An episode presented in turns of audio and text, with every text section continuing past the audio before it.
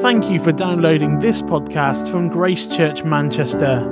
To listen to more or to get involved with church life, visit www.gracechurchmanchester.net. Long before white people migrated to the vast lands across the Missouri River, Native Americans battled constantly for the desirable countryside. As a rule, three things could happen to a weak tribe, and all three things were bad. At worst, they were exterminated. Uh, if they escaped that, they could be assimilated.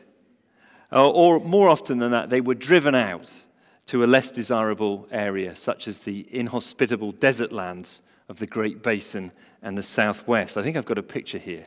Yeah. Sometimes the tribes would adapt to the harsh lands that they'd been driven out to, and they turned a tough situation into a positive. The most dramatic example of this was a tribe called the Nermernuh. In their language, the name meant the people.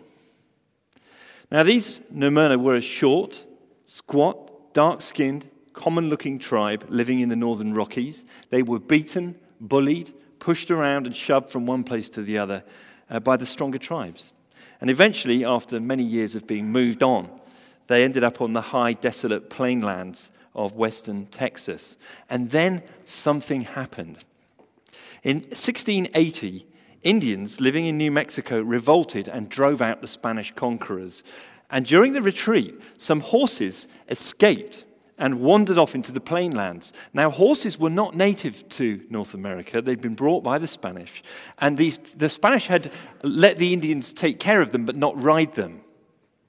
But these horses flourished in the wild and they became great herds of mustangs. And then one day, one of the Nermernuh figured out you could actually ride a horse.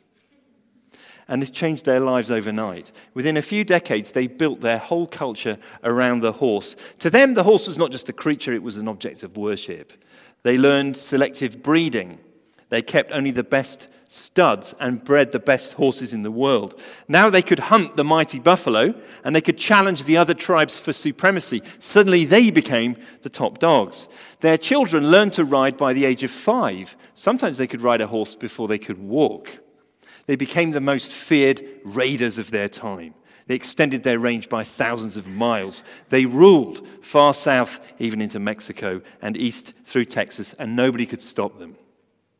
The once despised tribe became the lords of the plainlands. And for nearly 200 years, the Nermernuh, recognized as the horse Indians, were feared and respected. Now, you probably know them by another name, which was a name that they were given by another tribe, and it wasn't a compliment. They were Comanches. Comanches. The name meant something like a man who wants to kill me every time he sees me. And Comancheria, their land at its peak, covered 200 million acres. There it is. There's a map of America. That's how big their land was. But in 1874, the United States cavalry defeated them and put them on a reservation. And they were restricted to a plot of land less than 2% of the size of their previous country. How did it happen? How could the lords of the southern plains be so decisively defeated? Now, history gives several answers, and you know that the winners write history and the losers write poetry. But here's the most obvious reason for their downfall they were divided, and so they were conquered. They were divided. In spite of their great skill and ambition and violence and power, they rarely functioned as a team. Their society lacked real cohesion there was very little that tied them together. They weren't really a tribe, they were more a loose group of bands of Indians, and people could move out of one band to another, or men could, on a whim. So the white settlers used a simple strategy divide and conquer. They were not united, and so they fell. Now, the letter to Titus, as you've already heard this morning, is a little gem in the New Testament, and we're on our final uh, sermon in the series today. It was written by Paul, the apostle, to Titus, a key man in his church planting team. Titus had been left behind on the island of Crete to finish the work of establishing new churches.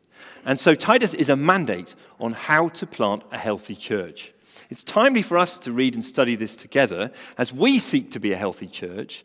And as you've already heard, we look towards planting a church, God willing, with Greg and Christina in the next 18 months or so. And we learn that the Christian church is not a building. You can't clean the church or turn left at the church. The church is not a building, it's a people, although it often meets in buildings. It's not a social club, although it has an inescapable social dimension. The Christian church, at its root is a counterculture. It's a counterculture. It's a new culture. It's like, it's like a new city within the existing city. And it has its own set of values that are drawn out of God's word, the Bible, which at times look radical and challenge the values of the world around.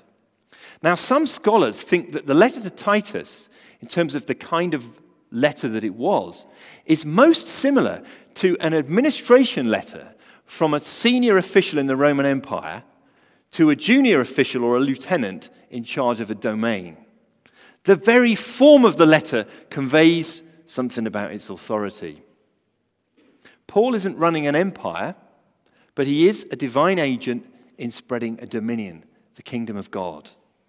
And this kingdom offers real benefits of salvation and peace, justice and equity, of which the emperor's promises were only a parody. Now, the fact that the Christian church is a new alternative society within the existing society accounts for two key words in our passage today. These two key words are the foundation for the teaching, and I want you to try and guess what they are in verse 14. And I've got some strong mints if there's a member of the youth group who can guess what the two. I'm going to try and throw this up to you, or James can get them. Verse 14 what do you think are the two key words in chapter 3, verse 14? Anyone in the youth group? Where are they? Nathaniel. Say again? That is brilliant. In fact, you're right. They are keywords to be devoted to, to, to doing what is good. But I'm looking for two words. Any advance youth group? Everyone's too shy now. Anyone who's not in the youth group? James? Yes, Rosie. Unproductive lives. I'm sorry, I'm going to put the mints away. The two words are our people. Our people. Our people must learn to devote themselves to doing what is good in order to provide for urgent needs and not live unproductive lives. Our people. So, Grace Church, this is how we are to regard each other. We are to think of other Christians as our people. These are my people. This is where I belong. Now, there's a change of mind. If you think about it, that is a challenge to every culture. If you're from an Asian culture, maybe African, certain African cultures, you may think of your of my people as your extended family or as a, a, certain ethnic group or a tribal group. If you're a Western person, your, your concept of my people is probably a lot smaller. It might just be the nuclear family that you grew up in. But who are my people according to this letter? Our people are the church that we're part of. These are, the, you are my people. You're the ones I identify with. You're the ones I share my house with, my stuff. You're the ones who have a claim on my time and loyalty. Scripture says, We weep with those who weep. We rejoice with those who rejoice. And you only do that if you really identify with them as your people, so that when they're weeping, you're sad too. And when they're rejoicing, you're happy too. When they win, you're winning because they're your people. So, who, who are your people today? New Testament says our people are Jesus people, the ones who belong to Jesus Christ. And they're drawn from an incredibly diverse ethnic, social, economic, educational background.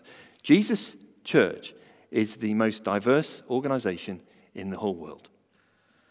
And this is how we are to regard each other our people. Now, if you see the local church, and I know some are visiting, so you may not be a Grace Church person, if you see your church, Christian friend, as your people, then you will pursue two things.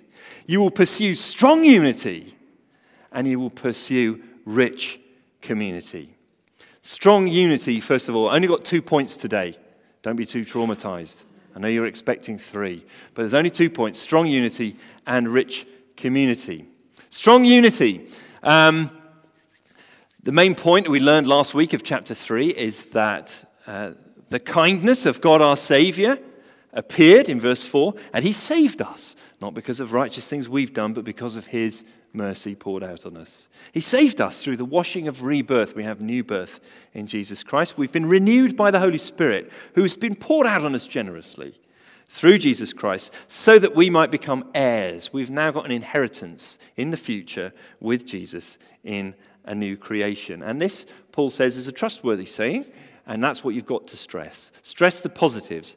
As Jez taught us last week, we need to remember who we were before we knew Jesus. We need to revel in God's kindness and love to us, and we need to respond to it by being devoted to what is good. But my real text this week begins with the word but, verse 9, some people are not devoted to what is good. Some people are not devoted to what is good. And so we need strong unity. Their behavior threatens the unity of the church. So Paul turns from this positive teaching in verses 4 to 8 to some warnings on how to deal with false teachers, people who thrive on conflict. There are two stages here based on two dangers. They both begin with D the danger of distraction and the danger of division. First of all, distraction. Look with me at verse 9. But avoid foolish controversies and genealogies and arguments and quarrels about the law, because these are unprofitable and useless. So you see here, there are some things that are actually not profitable for the Christian church. They're actually useless. They are vanity, empty, a waste of space. And on the island of Crete in the first century, Paul could point his finger at four things that certain people, influential people, were going around talking about and trying to get the conversation onto these topics. Four things foolish controversies. What are they? Here's the thing we don't know. They're so foolish, he doesn't want to give them any airtime. He just says they're really, really silly, these controversies. This word foolish the Greek word behind it is where we get our word moron from.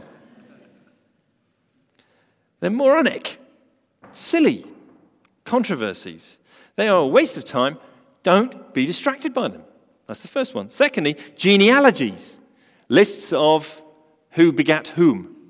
Some of the parts of the Bible have got long lists of these things. Matthew's Gospel's got a long list, a genealogy about Jesus and Luke's got a long one, and there are others in, in the Old Testament. Now, it's not that those things aren't valuable, they're part of God's word, but he's saying don't get caught up in them, studying all the details.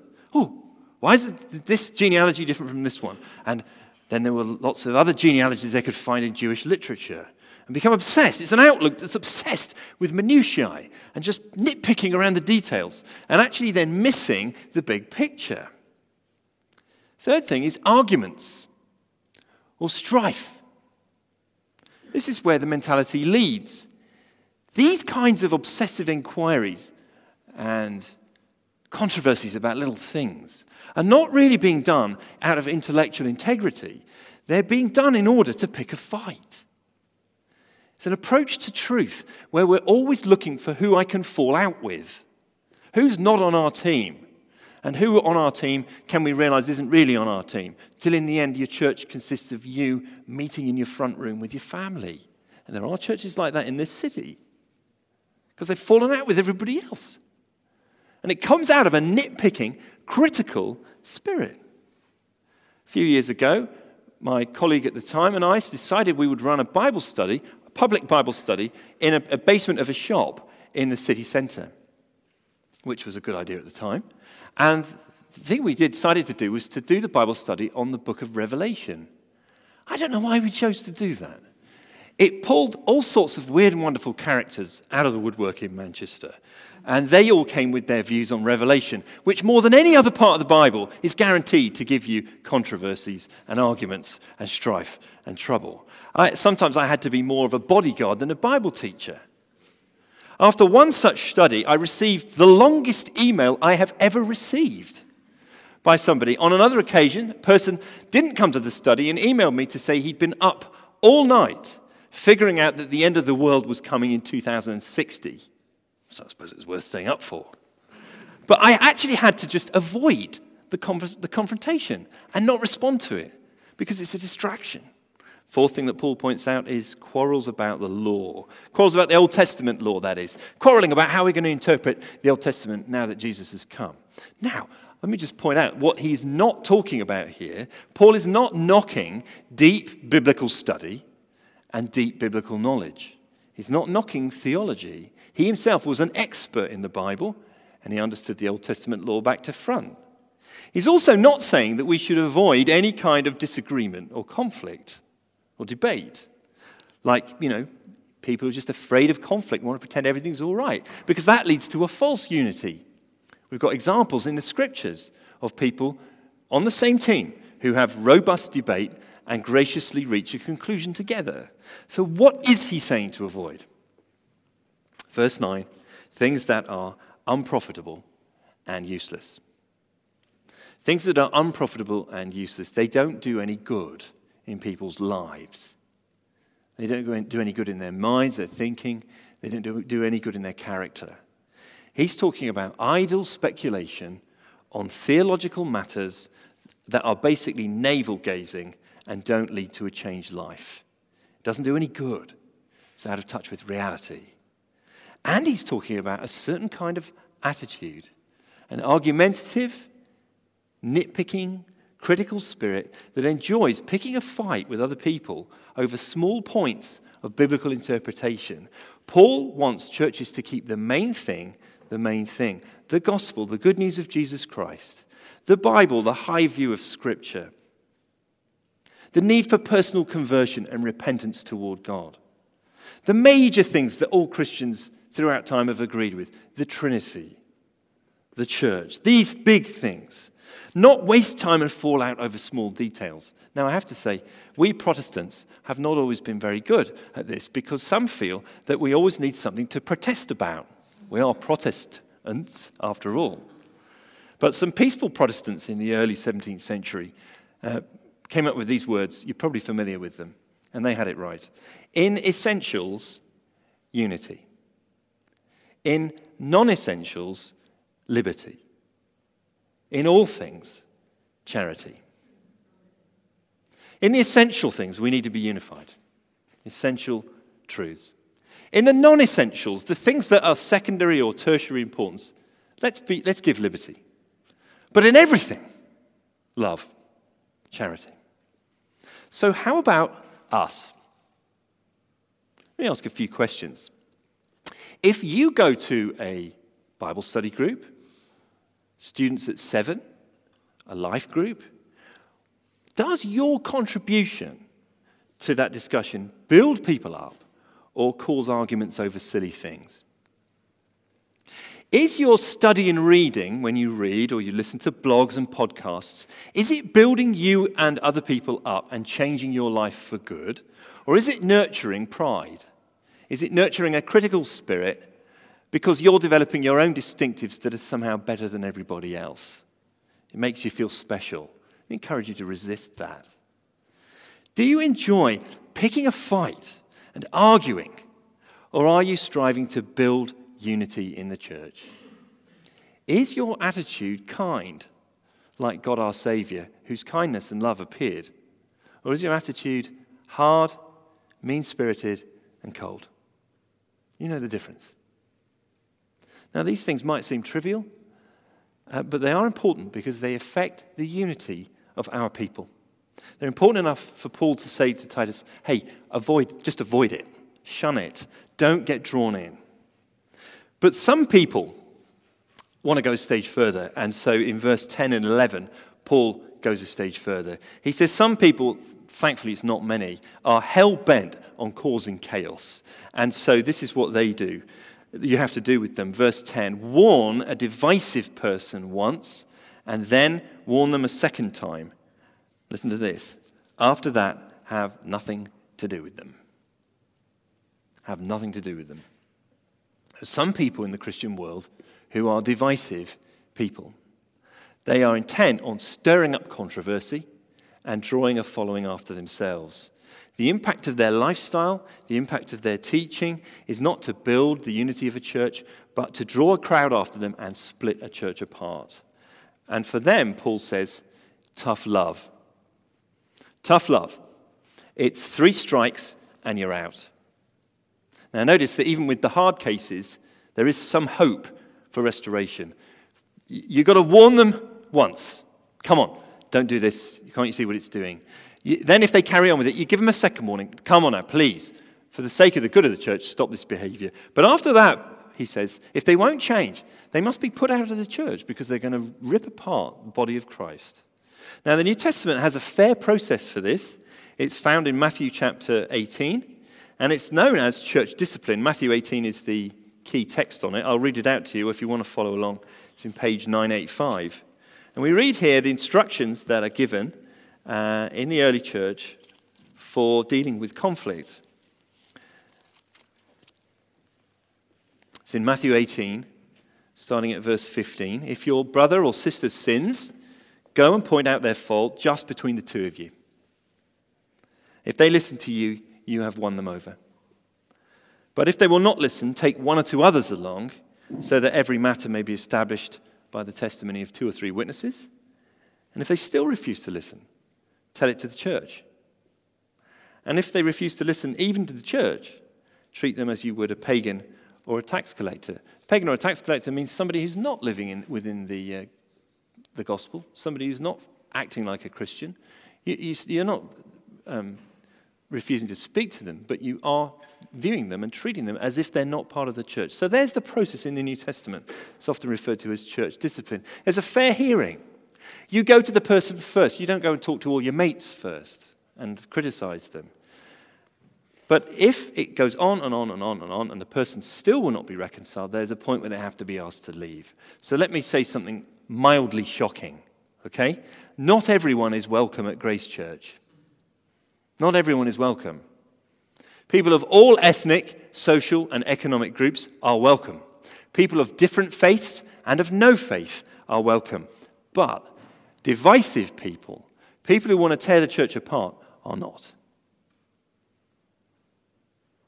Have nothing to do with them, he says. They are self condemned. Now, why is he so hard on this? Because the unity of our people is so important. The unity of our people is so important for the health and the nurture of the church. A divisive person is following a trajectory that will rip the church apart. And Paul is passionate about it because he's passionate about the glory of Jesus and the good of the church. So, what about us, Grace Church? What about us? I think the positive implication of this is that we must do everything in our power to pursue strong unity everything in our power to pursue strong unity. And let me say that I am not aware of any divisive people in our church. I'm not aware of any controversialists. So I'm not having a dig at anyone or using the pulpit to level a critique at somebody or other who I should have spoken to privately. I am grateful to God for the unity we enjoy, but we can't take it for granted. Just speak from experience at some previous churches. When churches get bigger, there's more danger of misunderstanding. There's more danger of miscommunication. There are many, many more lines of communication, uh, as John referred to earlier on. There are also changes that happen when a church gets bigger. Now, nobody knows everything that's going on. It used to be that we all knew everyone and we all knew pretty much what everything was going on. No more. Now, that can lead to disunity. When a church gets bigger, it may lead to a loss of influence. You may be that you don't get to do some of the things that you used to do. That can lead to disunity. And when a church gets bigger, there's a greater diversity of people coming in. We've got people from all sorts of different backgrounds. It's wonderful. We've got people from a Pentecostal background, people from an Anglican background, people from free church, independent church backgrounds, and all sorts of others. People coming from different cultures and different language groups, different ages and stages of life. So wonderful. The bigger the church, the more diverse, the, the greater the range. It's a wonderful opportunity to show the glory of a diverse body of Christ, the multi ethnic kingdom of God. But it's also a great opportunity to reach more and more people with the grace of God. And at the same time, it's a danger of greater disunity. There's a risk of misunderstanding. We have to cover each other's faults up with a lot of grace. There's more risks to unity.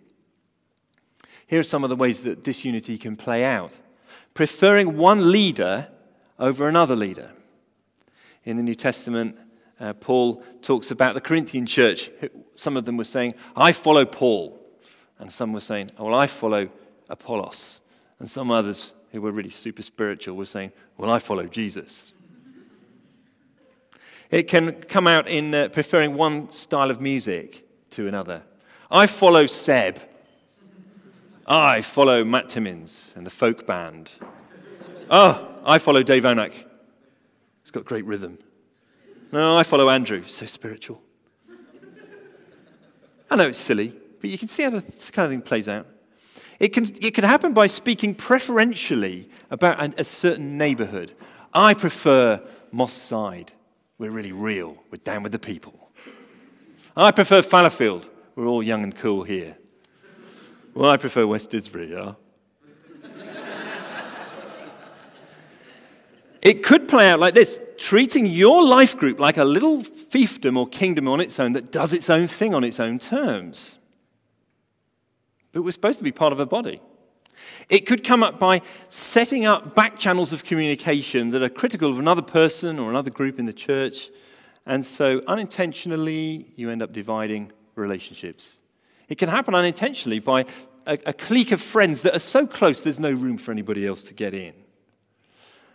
Now, let me say from past experience and from what some older Christians have said about our church, we have enjoyed a remarkable season of unity that has gone on for years. Praise God.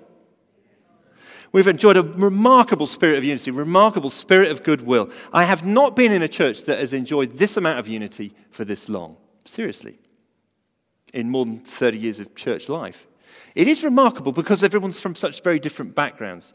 That must mean that the grace of God, the warm grace of God, is permeating your hearts and your minds and shaping you so that you're not being divisive. Praise God for that. And so let me just say, let us keep on keeping on.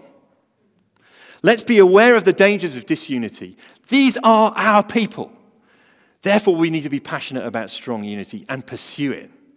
Larry Osborne is a pastor and a writer on the subject of church unity. He has a book called Sticky Church and a book called Sticky Teams. I think he means sticky as in sticking together, not covered in honey.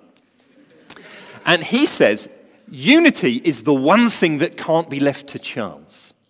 It's the one thing that can't be left to chance. He says this To this day, I consider maintaining unity as one of my most important leadership priorities, far ahead of other worthy goals such as evangelism, church growth, community outreach. He thinks unity is more important than all of them. Why? Because without unity, everything else falls apart. And some of you have experienced churches that fell apart. We don't want to do that. So Osborne continues Unity doesn't just happen, you have to work at it day after day. Because if you don't, it quickly slips away. So, friends, let me just point out how important every single one of you are in this pursuit of strong unity. Everyone is important. What's your contribution? Are you a unifying influence? Is there at the moment a spirit in your heart of us and them? You know, there's some group that you think of as, as them and then as us. Can I just ask you to crucify that? Does your speech and your conduct and your attitude tend to bring people together or drive them apart? How are you using your influence at Grace Church? You've got influence. Use it, I beg you, to, to pursue strong unity.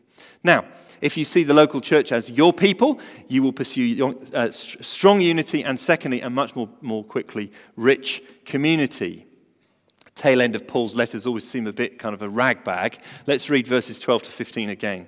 As soon as I send Artemas or Tychicus to you, do your best to come to me at Nicopolis, because I have decided to winter there. Do everything you can to help Zenas the lawyer and Apollos on their way, and see that they have everything they need. Our people must learn to devote themselves to doing what is good in order to provide for urgent needs and not live unproductive lives. There's rich community hinted at in those words. You see, just pursuing unity for its own sake could produce a, a group that's pretty tight and, and on the same page, but not very generous and not very gracious. So this section counterbalances it. We get a wonderful glimpse of the richness of the Christian community that Paul was building and its generosity here. He is rich in relationships. Now, Paul's one of the big names in the Bible, but Paul values and needs his team. He values and needs relationship. He's not a heroic lone ranger going out on his own. He needs his people. He's a real team player. See how he loves, he remembers, and he cares for everybody in his sphere of influence. He says, uh, Please come, Titus, try and finish up and come to me at Nicopolis. I want to be with you. I've decided to spend the winter there. Want, let's, let's be together. And think about those guys that are with you at the moment. Think about Zenas, the lawyer, and Apollos. Just make sure they've got everything they need for the journey. You know, if they need food or money or clothes or some sort of tra- travel arrangements, help them out. Make sure they've got everything they need. It's very affectionate.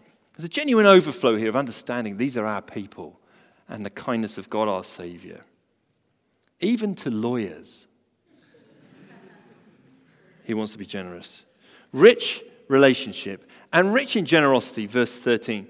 See, they've got everything they need. Our people must learn to devote themselves to doing what is good. Why? To provide for urgent needs and not live unproductive lives. Now, that's interesting. Do you ever think why the New Testament would say you should get a job and earn some money? It's not so you can pay the bills.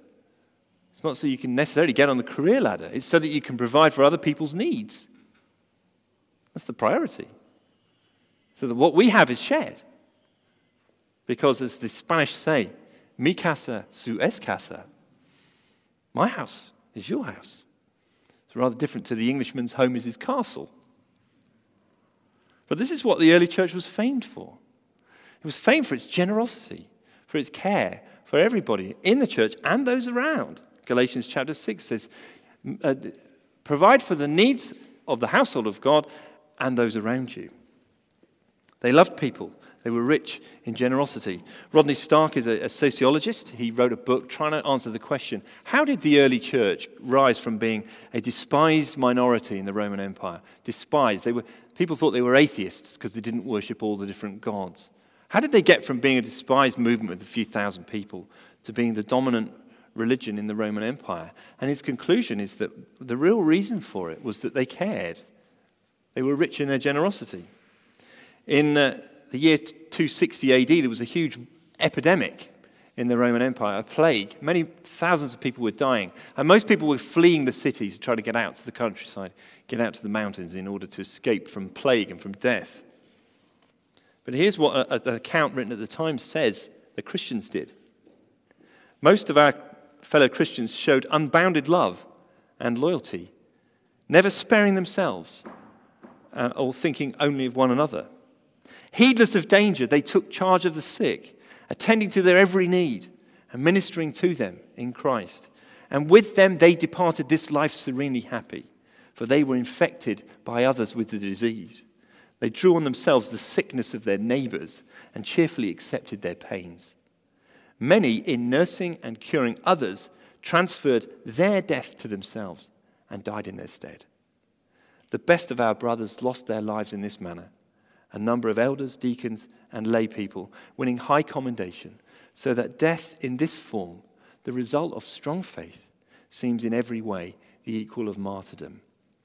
This got to the attention of uh, one of the Roman emperors, Julian, who was not a friend of Christianity. He loathed it. And he said of them, uh, I think that uh, the impious Christians support not only their poor, but ours as well. Everyone can see that our people lack aid from us. See, they shamed the world around by their generosity, they took their death upon them. What is it that can change people and make them so strong in unity, so rich in community, that they would do that for anybody around them? Well, the answer is that they know God's grace. The last words of the letter grace be with you all.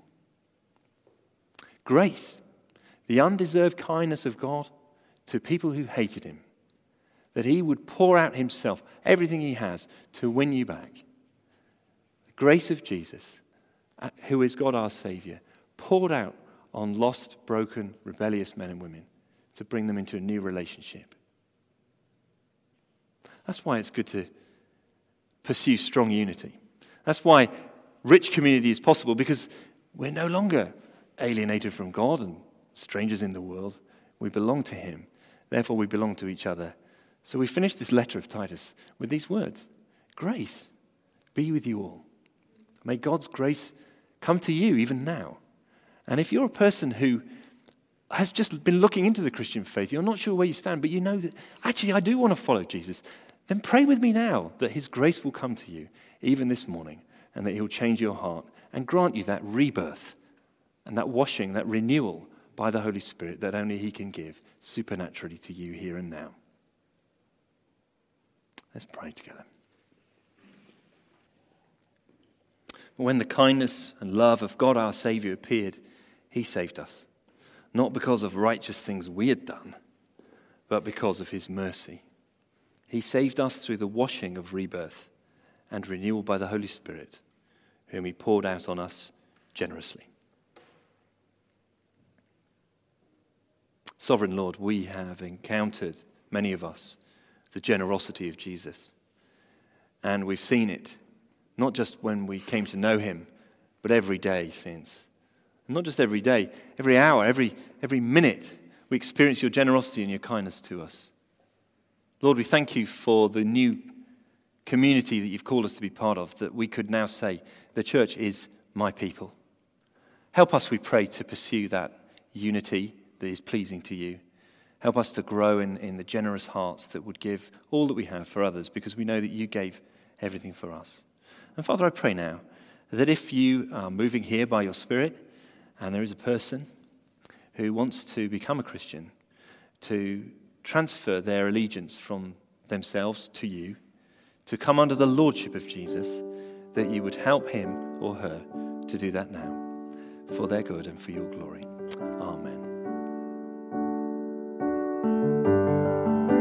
Thank you for downloading this podcast from Grace Church Manchester. To listen to more or to get involved with church life, visit www.gracechurchmanchester.net.